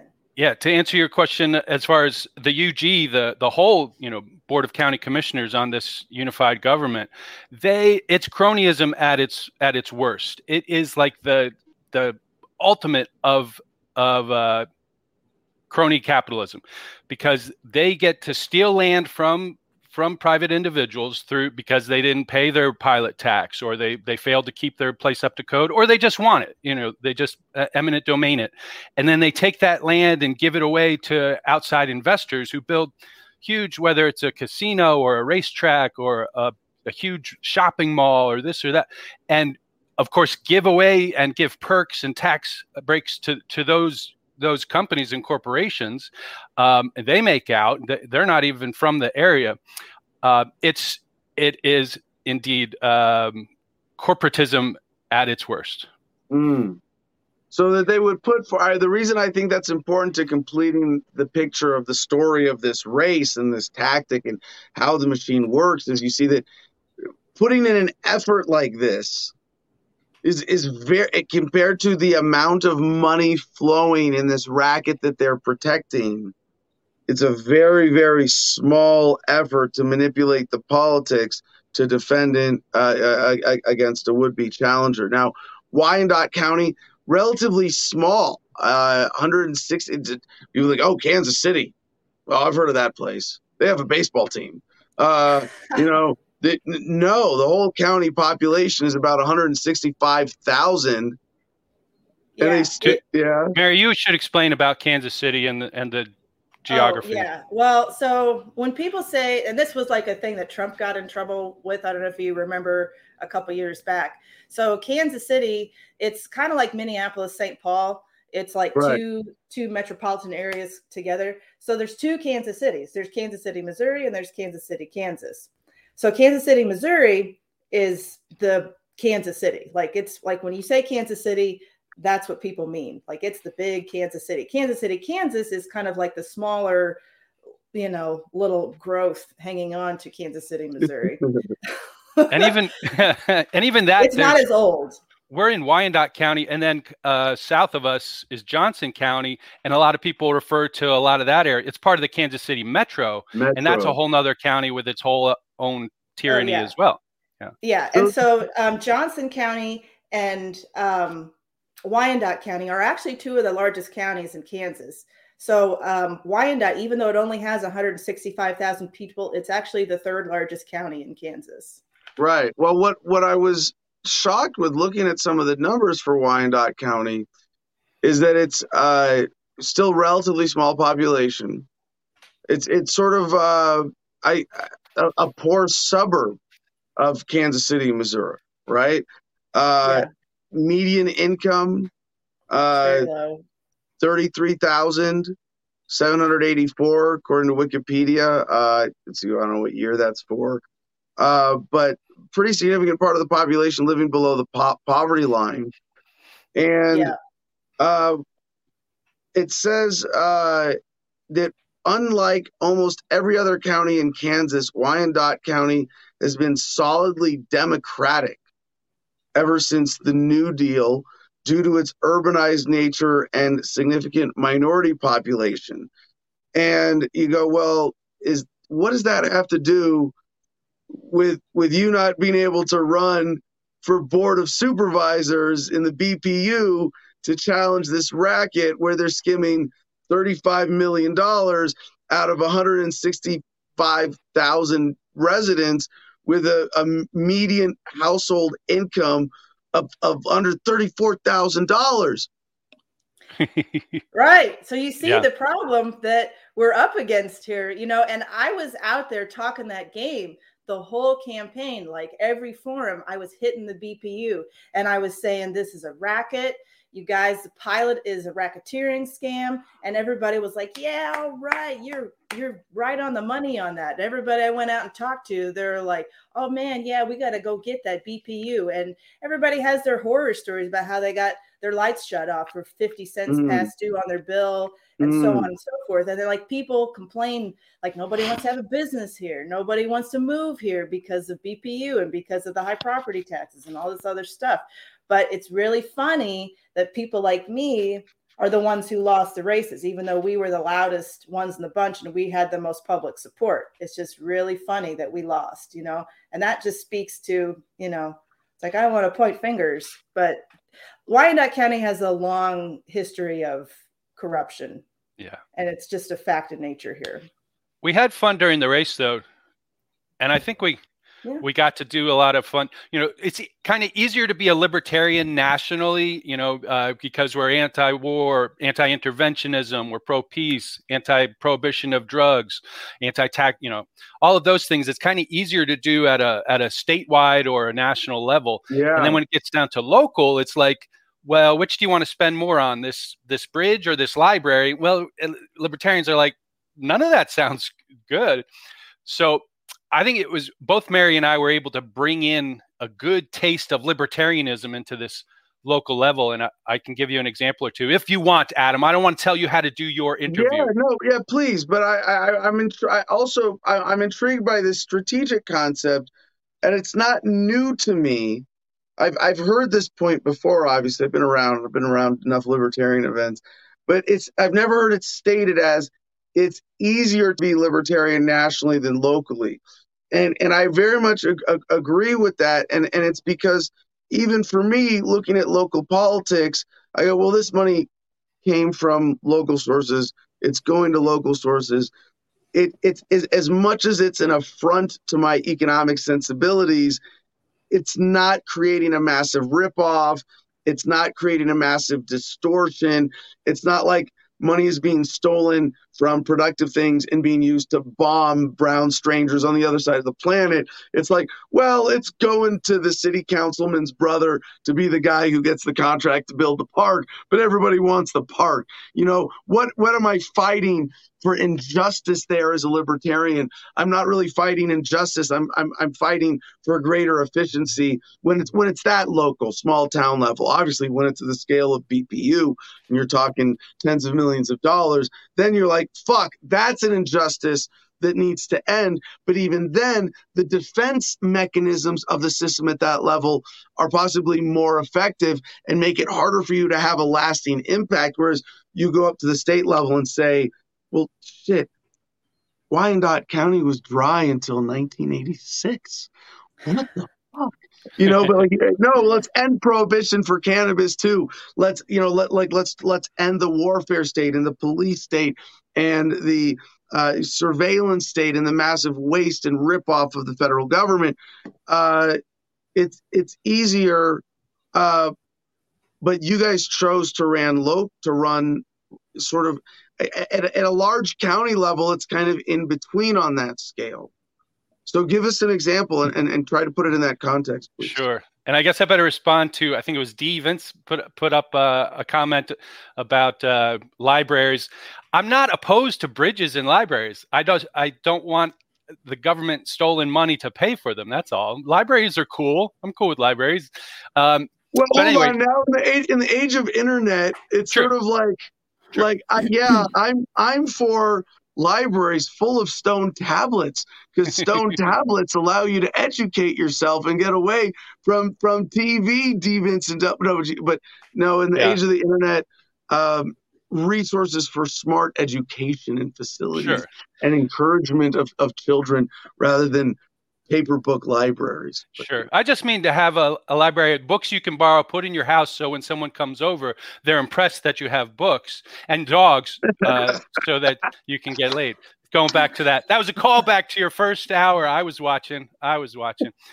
So here's a, here's an example. Uh, there's a, a thing called the Safe and Welcoming Ordinance that uh, they're trying to, to some uh, groups. I think the Safe and Welcoming group is pushing in Wyandotte County, and it's a local ID. It's a county and municipal, municipal level ID that theoretically can help people who are houseless, homeless, uh, foreigners, and they don't have a green card, they've lost their license, all that stuff. Um, get some form of ID to eventually get into the system. And that's fine. I, I, I, think that's potentially helpful, more potentially dangerous for tracking purposes and all that. But they would ask me during the forums how I felt about it. And there's a two part question, um, you know, for, for, you, for the unified, you know, commissioners. Um, are you in favor of the ID and do you support the non-compliance with ICE? That goes along with it because they don't want. They're suggesting that we don't share people's identity and information if they're a foreigner, if they're you know uh, a, a, non-documented uh, person living here. So I would I would kind of say maybe I have uh, apprehensions about the first part, the municipal ID. But as far as non-compliance with ICE, I would say I am all about it. We ought to make Wyandotte County and Kansas City like a sanctuary city um, where we don't comply with ICE and let's not comply with any of the feds let's make sure we don't in, enforce unconstitutional and immoral drug laws. Let's not enforce any gun laws. Let's let's make it a non-compliance with the ATF and the DEA and all of that. And their their jaws would just kind of drop. But I, I think it, it gave them something to think about. All right. So you guys have in your bio on my calendar dreaming of a world without mask mandates. How's COVID been for y'all? One in Kansas, but also in Wyandotte County specifically. Uh, and and where's the uh, where's the fight there? Um, it's been, you know, across the the state, it's been kind of varied. So Kansas is largely a rural rural state there's just like one or two pockets of what you could really call like metropolitan area. So in like the three biggest counties that I mentioned, um, well, we didn't mention the other one. The other one is Sedgwick, which is Wichita. Those three counties, Johnson, Sedgwick, and Wyandotte, they all had like pretty strict mask mandates that followed the governor's mandate. So we have a Democrat governor right now named Laura Kelly and when this all started, you know, she came out with a mandate like everybody's got to wear face masks. But there was a caveat in the mandate that said every county has the option to not follow this mandate if they come up with their own mandate or their own plan to deal with it. So a lot of these rural counties said, you know, like F the governor, we're not doing that. You know, uh, yeah, our mandate is do whatever the hell you want, something like that. So lucky them. But over here in the city, you know, the, all of our boards of commissioners were like, "Oh, yeah, we're going to do exactly what the governor says." Oh my God, and they did. and so we had to put up with that. And um, it was kind of brutal, you know, like we would go around and go in places.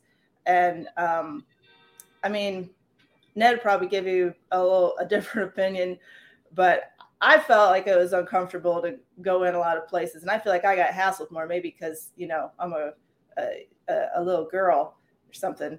But um, yeah, like people give you dirty looks. People um, ask you like, "Where's your mask?" And then you have to say something, you know, like, "Well, I'm exempt," and then they might fight you back on that. And sometimes they'll actually tell you to get out, and it's just like a huge hassle. So um, we're kind of back to that again. We lost our mandate, uh, I guess, around like May or June. And now um, here in Wyandotte, we just got back under one, except now it's not just a mandate, it's become a criminal ordinance. They mm. came up with an ordinance where um, violators can be fined up to $500 or 30 days in jail. And? And 30 days in jail. Was it and? and 30 days in jail. So, um, and Ned, maybe you can talk talk more about you know what we did to protest that. But I don't think that I get the sense that people here in Wyandotte are not going to be as apt to follow it as stringently because I think they're just getting worn out. Yeah, yeah, it is. It does wear us down, and that's that's a that's intentional on on their part, on the oppressor's part. It is just emotionally and spiritually they grind you down. So yeah, last Thursday, our the UG, the the Unified Government of uh, Wyandotte County, Kansas City, came out with this. I think only a couple of days in advance they had they announced that this called session. Although all the local ones in Kansas City we mentioned all did it the same the same day.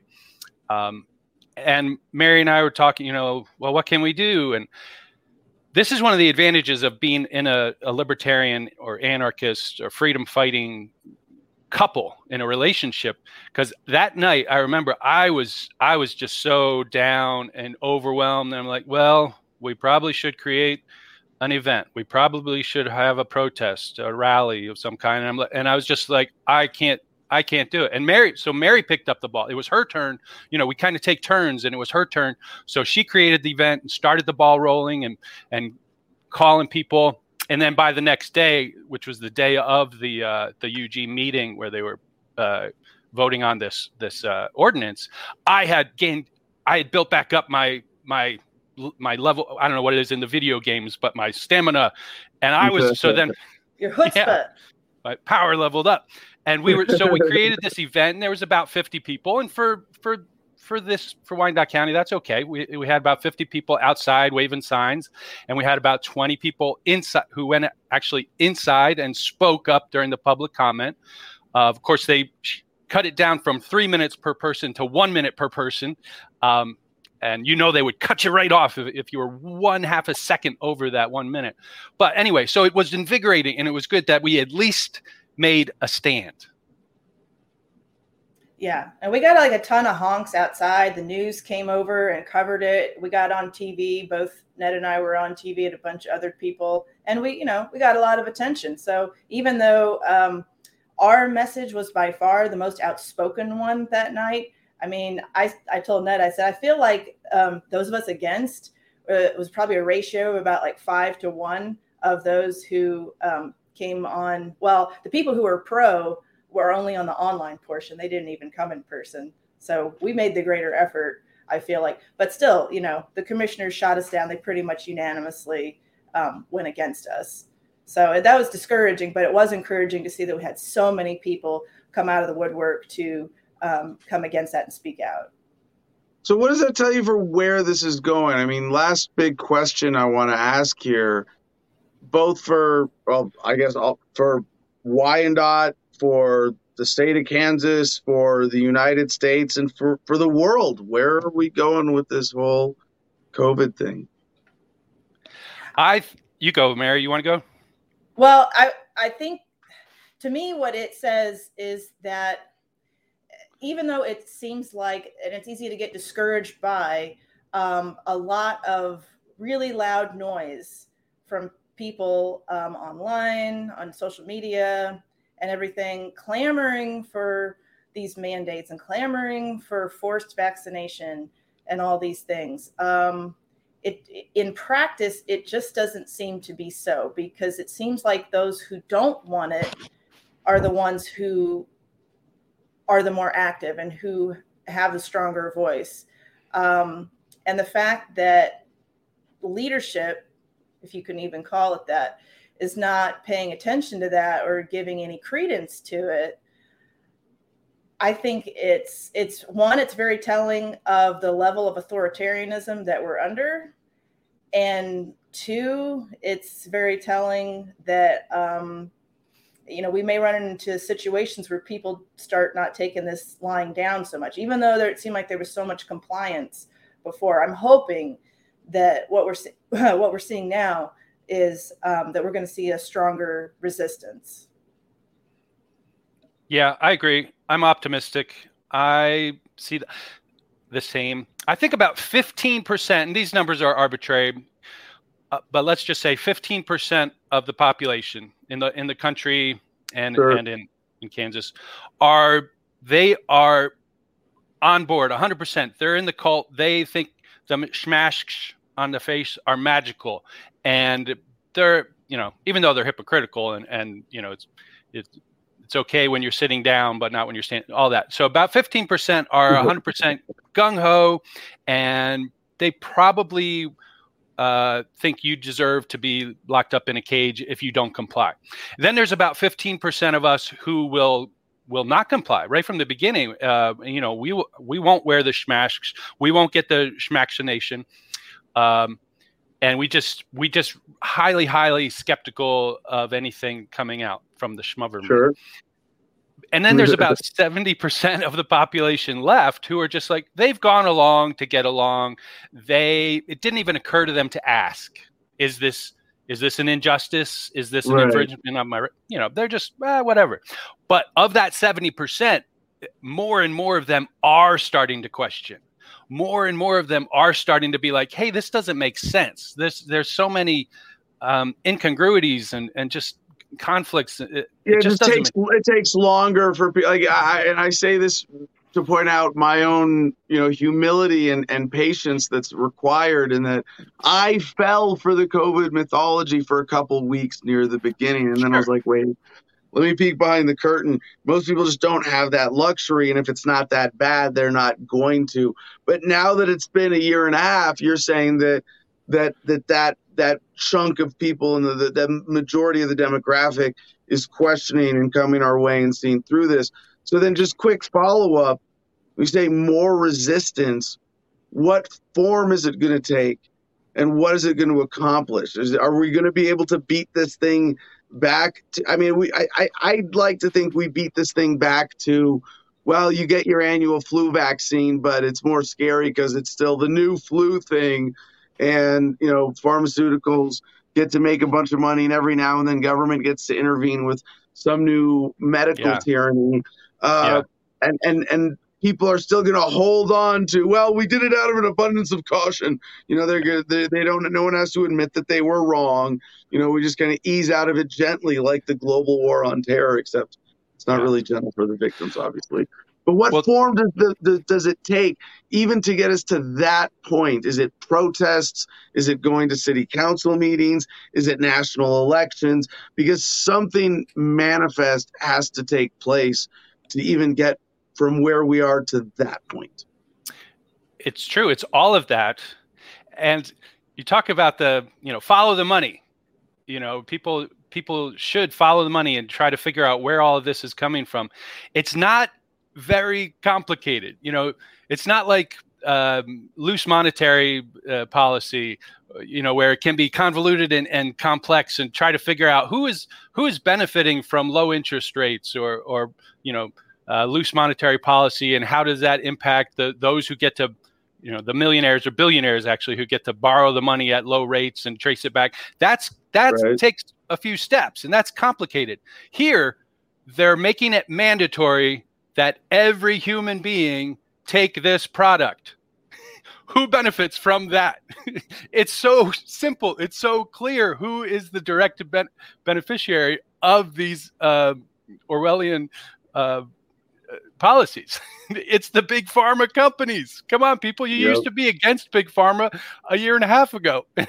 um, so yeah, it's going to take local protests. It's going to take simple things like people walking into a restaurant or into a grocery store without a schmask on their face, so that somebody else sees it. So that one person or so just being assertive, yeah. There's there's there's a whole other level of culture war of asserting the normalcy of bare face, right? Yeah, exactly. So somebody else wakes up and says, "Well, I didn't I was just going along to get along, but I see somebody else. I see Mary yeah. Over there without a, a, thing on her face. Maybe I'll try it too. Uh, I, you know, I'm inspired.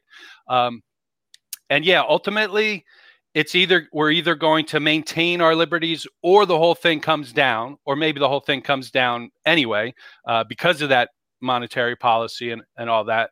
And I've t- I've talked about this with you before, Adam. You know, ultimately, I'm hoping that whatever you know rises out of the ashes of that uh, of this fallen empire and that could take a year it could take 10 20 years for the for the right. collapse to really happen.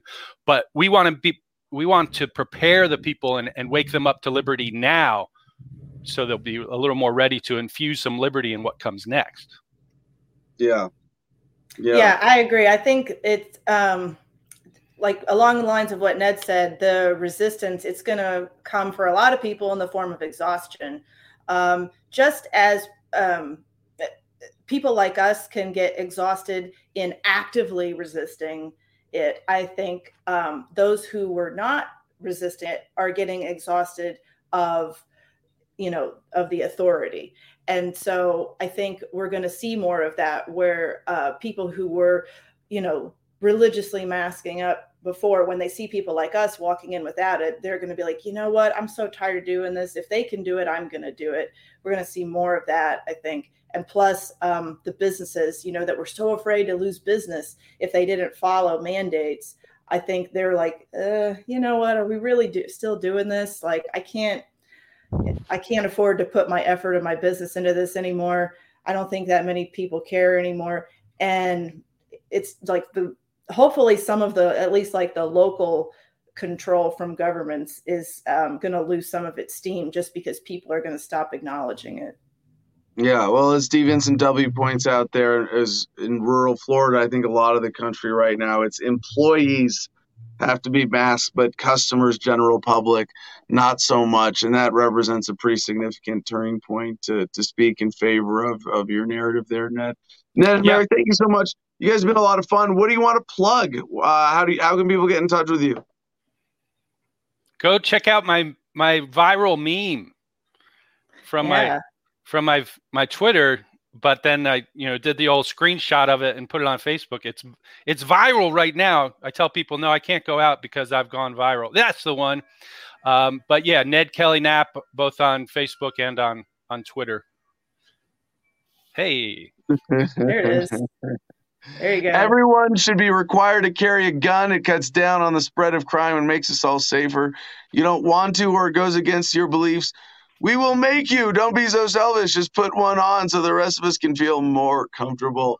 Facebook and Twitter, Ned Kelly, NAP. Mary? Um, the only thing I really have to plug um, is kind of more for our locals here. We have a Facebook group called Unmask the Dot. Um, and we're very happy that the other two urban counties next to us, the one in Missouri and the one in Kansas, also have very active um, unmasked groups there too. So um, anybody, I would say anybody who is on board with this train of thought, um, if you don't have a Facebook group in your area, go ahead and start one and start inviting people to join it um, so that you can start rallying like-minded people and find common ground with others to stand up against your city governments and um, against the the uh, narrative that's out there pushing all this authority on us. Even though Adam, you're not on Facebook anymore, right? I remember a couple years ago you quit Facebook and said you're never coming back. I'm I'm mm. there, but I I I'm not there. Like I, I I'm I am very like and I I I'm considering getting away from even Instagram and Twitter too but those are the only places I do not oh. engage with Facebook because I, I understand that Twitter has some censorship issues. Instagram definitely has censorship and, and, and feed manipulation issues, but I respond to people's comments on my posts there. Uh, but Facebook is is is such a toxic and manipulated and manipulative conversation towards its users. They literally want it to be bad for your mental health to be more addicted. And I think you can use it conscientiously, limited uh, in, in function carefully, but whew, no, I'm definitely happy to be. I'm I'm better off disengaged from Facebook. You can find us on MeWe. Both Mary and I are on MeWe, and I have a page called Libertarian People of Kansas on MeWe. It's better than nothing. I got to check you out on Telegram, right, Adam? Telegram, yeah. So I, I a quick sidebar while I've got these two esteemed activists here. I think Telegram might be the future for social media and for communications. And it, it really has a lot of potential. It seems like it's a platform with absolute integrity as, as an open source project.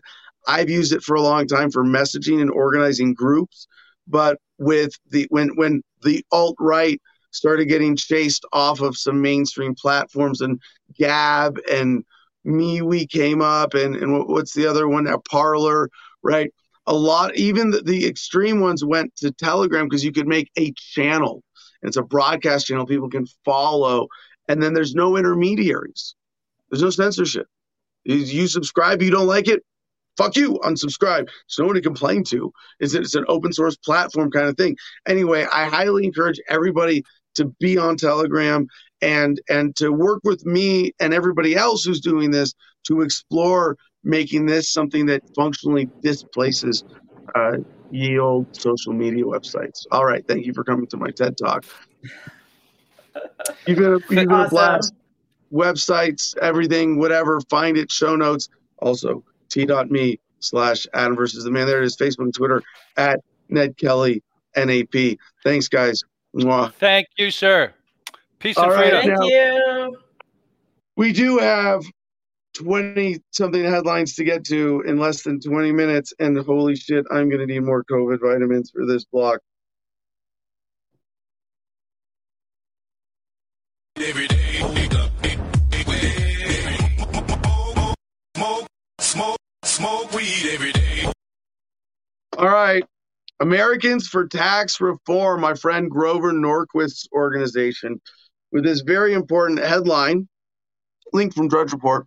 Dems set stage for trillions in tax hikes. 87,000 IRS agents woke spending. Yeah, submitted by I Morales. And this is like this was this is like the the economic part of the COVID block. What's Democrats in power plan? Oh, when COVID is surging, what do we need? More IRS agents. Yeah. Yeah. Democrat fiscal year 2022 budget resolution includes instructions to fast track $3.5 trillion of a tax and spending spree later this year. ATR urges senators to vote no on this resolution. Yeah, good luck with that, fighting the rising tide. If signed into law, it will tee off passage of the following proposals trillions in new tax increases on working families and small businesses. First step toward the Biden plan to raise taxes by $3 trillion over the next decade, increasing the corporate tax rate, doubling cor- capital gains uh, tax, taking away step up in basis, and imposing a second death tax by taxing unrealized capital gains at death, imposing a 15% minimum tax on book income that will disallow the use of important deductions and credits that help promote job creation and economic growth. Uh, increase the top income tax rate to 39.6%, a tax increase that will fall on small businesses. New taxes on American energy, including a tax on manufacturers based on their methane production and a carbon border tax. Yes. Uh, these taxes, of course, will be passed along to families and businesses in the form of higher prices. 21% global minimum tax, higher than the 15% global minimum tax the Biden administration is pushing other countries to enact. Repealing the deduction for foreign derived intangible income and tax cut that encourages businesses to house their potential, excuse me, their intellectual property in the United States. And 80 billion dollars in new IRS funding to hire 87,000 new agents. Speaking of Democrat fuck ups, New York Governor, this is sorry, NB, that was a bad transition, right? NBCNews.com, New York Governor Andrew Cuomo resigns after sexual harassment allegations. Never mind killing old folks in homes with COVID, isolation, and spreading. Uh, oh my God, just this is like we need something to distract from COVID, or is this some power play, some manipulation, something he could come back from? He's maintaining his innocence. He's apologizing for any hurt feelings, saying didn't do anything improper. He's resigning because there's this overwhelming flood to call for his impeachment. oh, excuse me, if he doesn't. But now with this, he's saying that he's going to leave office in 14 days. I don't think we've seen the last of him or his squirreliness. And I think there's definitely more to this narrative in terms of um, manipulating uh, the, the COVID narrative. The wrap.com is this headline next. Chris Cuomo, Andrew's brother, hemorrhages female viewers after brother Andrew's sexual harassment scandal. Last week's ratings took a tumble compared to this time last year. And I love the look on his face, that pained look of horror Female viewership of CNN's Cuomo Primetime took a dive last week after anchor, anchor Chris Cuomo's brother Andrew Cuomo was found by New York Attorney General Letitia James to have sexually harassed 11 women. Andrew Cuomo resigned as governor of New York Tuesday while CNN's Cuomo was on vacation. Before he departed for his annual birthday trip, however, women departed his show Tuesday, Wednesday, Thursday, and Friday last week after the Tuesday morning announcement. Uh, Cuomo primetime averaged 453,000 total female viewers, of just of whom just 76 were in the advertiser coveted age demographic, 25 to 54. In total female viewers, that's a 21% decrease from a second quarter average. Funny to watch the House of Cuomo crumble. More interesting in international news from DNYUZ.com mystery attacks on diplomats leave scores of victims, but still little evidence. President Biden. Now, this is really interesting because this is one of those eh, conspiracies coming true. Havana syndrome. Yeah. President Biden's top aides were told on Friday that experts studying the mysterious illnesses affecting scores of diplomats, spies, and their family members were still struggling to find evidence to back up the leading theory that microwave attacks are being launched by Russian agents. The report came in an unusual classified meeting called by the Director of National Intelligence, Avril D. Haines, according to several senior administration officials who spoke on the condition of anonymity. The purpose of the meeting was to assess the investigations and efforts to treat victims of the so called Havana syndrome, the unexplained headaches, dizziness, and memory loss reported by scores of State Department officials, CIA officers, and their families. While Mr. Biden has said almost nothing publicly about the episodes, the National Security Council has begun an urgent effort to address the issue, and two separate task forces are now in operation. One investigating the cause and led by the CIA, and another focused on finding commercial technology that could detect or block attacks. This makes me scared that they're going to be using this on activists next. Uh, but yeah, unexplained headaches, dizziness, memory loss. Now, uh, at an undeniable level, after having been, sw- been swept under the rug and denied as a conspiracy theory for many years, skipping ahead to the story, soon after taking office, Mr. Biden's national security advisor, Jake Sullivan, designated the Security Council's senior director for intelligence to organize a cross government response, and outside experts with security clearances were called in to start new studies. Yeah. So some people think that Iran might be responsible. Um, and, and this is going back to uh, Cold War suspicions types with uh, food poisoning. Um, but, you know, it was just food poisoning when they thought it was actually Russian aircraft that could have directed microwave uh, attacks at military personnel in Syria. D. Vincent W. Don't forget today, 2 p.m. Eastern Time, the EAS alert system will blast out of your phone, put it in the microwave or fridge, steal it. Yeah. No, no, we covered this, D. Vincent. This is at the beginning of the show. No, we don't don't be paranoid. I want to get my alert. Uh, fun story from Bloomberg, MSN.com. Plant based fish is rattling the multi billion dollar seafood industry. I'm just going to read the first paragraph of this because it's so funny. When a tuna marketing executive took a bite of the dehydrated tomato seasoned with olive oil, algae extract, spices, and soy sauce early last year, he was shook. Quote, This is going to be a problem for us he said. At least that's how Ida aspire. co founder chief executive officer of Mimic Seafood, recalls it, designating it the highest praise she could have imagined for the delicate slice of tuna that, despite what the marketing executive's taste buds indicated, contained no tuna at all. And this is it. Yeah, I think about smoked um, watermelon, look like uh, being like smoked meat. Yeah, now you can make fish that's better than fish. And what's exciting to me is that okay, now you can eat all the fish you want because it's not full of mercury. Hey, it's not real fish. Uh, but at, at, the bigger level, it's it's like what are we doing first with the technology, the modern technology, and cooking techniques? A lot of this is just food processing techniques that that's not just oh some crazy guy who spent a whole day and made you know this one thing tastes sort of like fish. It's like no, you mass produce it now. But when we can tinker with that, what incredible creations are we going to come up with? That's like I don't know a hybrid between buffalo meat and and tuna or whatever fuck rare eel masagi awesome sushi that you used to love and for me like I, I i used to love sushi.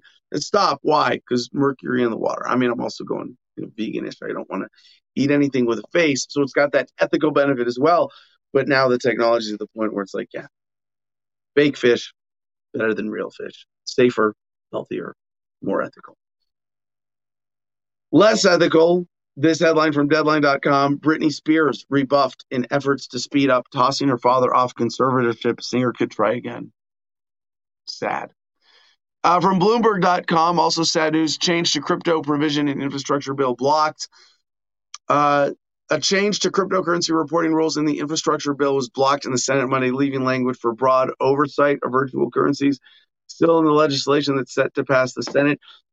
They might be cracking down on crypto in a way that can slow things down, but not nearly as much as if they're really using it for fuckery, like we see with this Newsweek headline next. $611 million in cryptocurrencies stolen in massive hacks. Poly Network, a protocol for swapping cryptocurrency, including Bitcoin, announced Tuesday it was hacked, resulting in the loss of $611 million. The hack is suspected to be the largest fraud in decentralized finance or DeFi in history. Yeah. The network tweeted the news and urged exchanges to block all of the funds that were taken. So they have the hackers following addresses for Ethereum, and uh, BSC. So we'll see if uh, it, how this plays out. Uh, but I think it points to a major vulnerability uh, with crypto where we are right now. That is just it's going to take a long, slow time of adoption by good people for it to really overcome. UnHerd.com Chinese censorship is coming. The internet has never been so authoritarian, and I, I'm going to have to refer you to the notes on this one. But the, again, first paragraph on this one is awesome. Be honest. Did you read UnHerd's cookie policy just now before you clicked clicked accept and close? Have you ever read one of those notices? Or do you, like me, agree to anything and everything so long as you can get to the good stuff more quickly? Yeah. The Sun.com, spammy Todgers. Sickos can plant porn on your iPhone. Stop it with this one setting change. Perps can put porno on your iPhone by exploiting one of the gadget's best features. Um, and I think this is how the phone, uh, the AirDrop, yeah, Apple AirDrop was used to send someone a picture of a gun that grounded a flight a couple weeks ago. So all you have to do is turn off AirDrop and um, Yeah. So the other thing is this could be used to set people up with kitty porn or other such charges. If you can put, if random people can put pictures on your phone, that's that's a dangerous opening. But CNBC.com, tech savvy teens falling prey to online scams faster than their grandparents now. yeah, online scam complaints from the under 21 crowd to the FBI reached about 23,200 up last year from 9,000 in 2017. That age group reported total losses in 2020 of roughly $71 million compared with 8.3 million in 2017. Across all ages, scams last year translated to a collective loss of $4.2 billion. Meanwhile, since they're doing such a great job of keeping us safe, Wall Street Journal with this headline U.S. government wants a greater role in how Americans access internet. The Biden administration wants to recast broadband connection is a basic necessity in the infrastructure bill, making its way through Congress. Woo! Could be dangerous. Like this headline from nextgov.com NSA awards secret $10 billion contract to Amazon. Much of the NSA's most prized intelligence data may be moving to the cloud. Remember when Mussolini said fascism was the merging of corporations and the state? Yeah. Fox 13 Tampa Bay with this scary headline we've been waiting to get to. Pasco Sheriff's Office sends letters to residents with criminal histories. This is a follow up on the um, unwarranted harassment, as critics are calling this, with the uh, pre crime. Uh, yeah, a prolific offender program. Scary stuff where this is going. Yeah, Florida man. Elon Musk, uh, dailystar.co.uk with this headline Elon Musk slammed over SpaceX plan to put satellite ad billboard in space. And yeah, no, don't do it. Don't do it. Please don't do it. Please don't ruin space.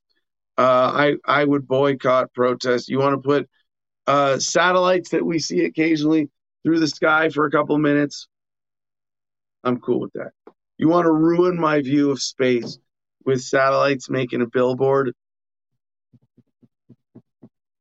Yeah, we're gonna have we're gonna have problems. KTAR.com, good news, shared in our producers club. Independent voter registrations surge in Arizona as parties fall. At least there is that crumbling of Babylon in the duopoly. Guardian, the theguardian.com, student proves Twitter algorithm biased toward lighter slimmer, younger faces. Isn't that how people act? Company paid pays $3,500 to Bogdan Kulinich, who demonstrated flaw in image cropping software. Twitter's image cropping software prefers younger, slimmer faces with lighter skin. An investigation into algorithmic bias that the company found. How that works, we'll have to save for another episode or the show notes. t.me slash Adam versus the man. Fox 5 New York, Dixie Fire destroys fire station where volunteer crews battle blaze. This is in California. A fire station was ba- burned down by the Dixie Fire while the volunteer firefighters were trying to save homes in the Greenville area in California, Sierra Nevada. DailyMail.com, Oregon Governor Kate Brown scraps need for high school students to prove proficiency in math, reading, and writing to get diploma in bid to bolster minority students who don't test well. Yes, conservatives are all over this one. AP Taliban complete Northeast Afghan blitz as more cities fall. It is said in some places that now over half the country is controlled by the Taliban. China, with this headline from Reuters.com, human rights claims undermine China's investment abroad report finds. No kidding. And finally, we end with some good news, maybe from Fox 5 New York. PepsiCo and Boston Beer Company to create alcoholic Mountain Dew. With that, cheers with my COVID vitamins. Jim, give us the producer notes. How dare you call that last one good news? That was that just sounds disgusting, but I'll go quick. Here we go. Uh, t.me forward slash Adam versus man. We got through all the notes, but if you have anything you want to read more about, there it is. Patreon.com forward slash Edinburgh Man. Instagram handle is at the Garden of Freedom. HomefrontBattleBuddies.com is an excellent website. Crypto6.com needs visited and GoGreenEnergyOnline.com. Do it yourself solar panels and shit. Have a good day. Everybody. They're going to be calling it Hard Mountain Dew. It's going to save you so many work, so many steps in, in mixing your own drinks with Red Bull and vodka. Um, happy birthday, 54 years old, to the guy who censored me with his $100 million deal on Spotify, Joe Rogan. Also to Chad, which declared its day, its independence on this day in 1960. Mwah, peace and love, y'all. Choose happiness and be excellent to each other.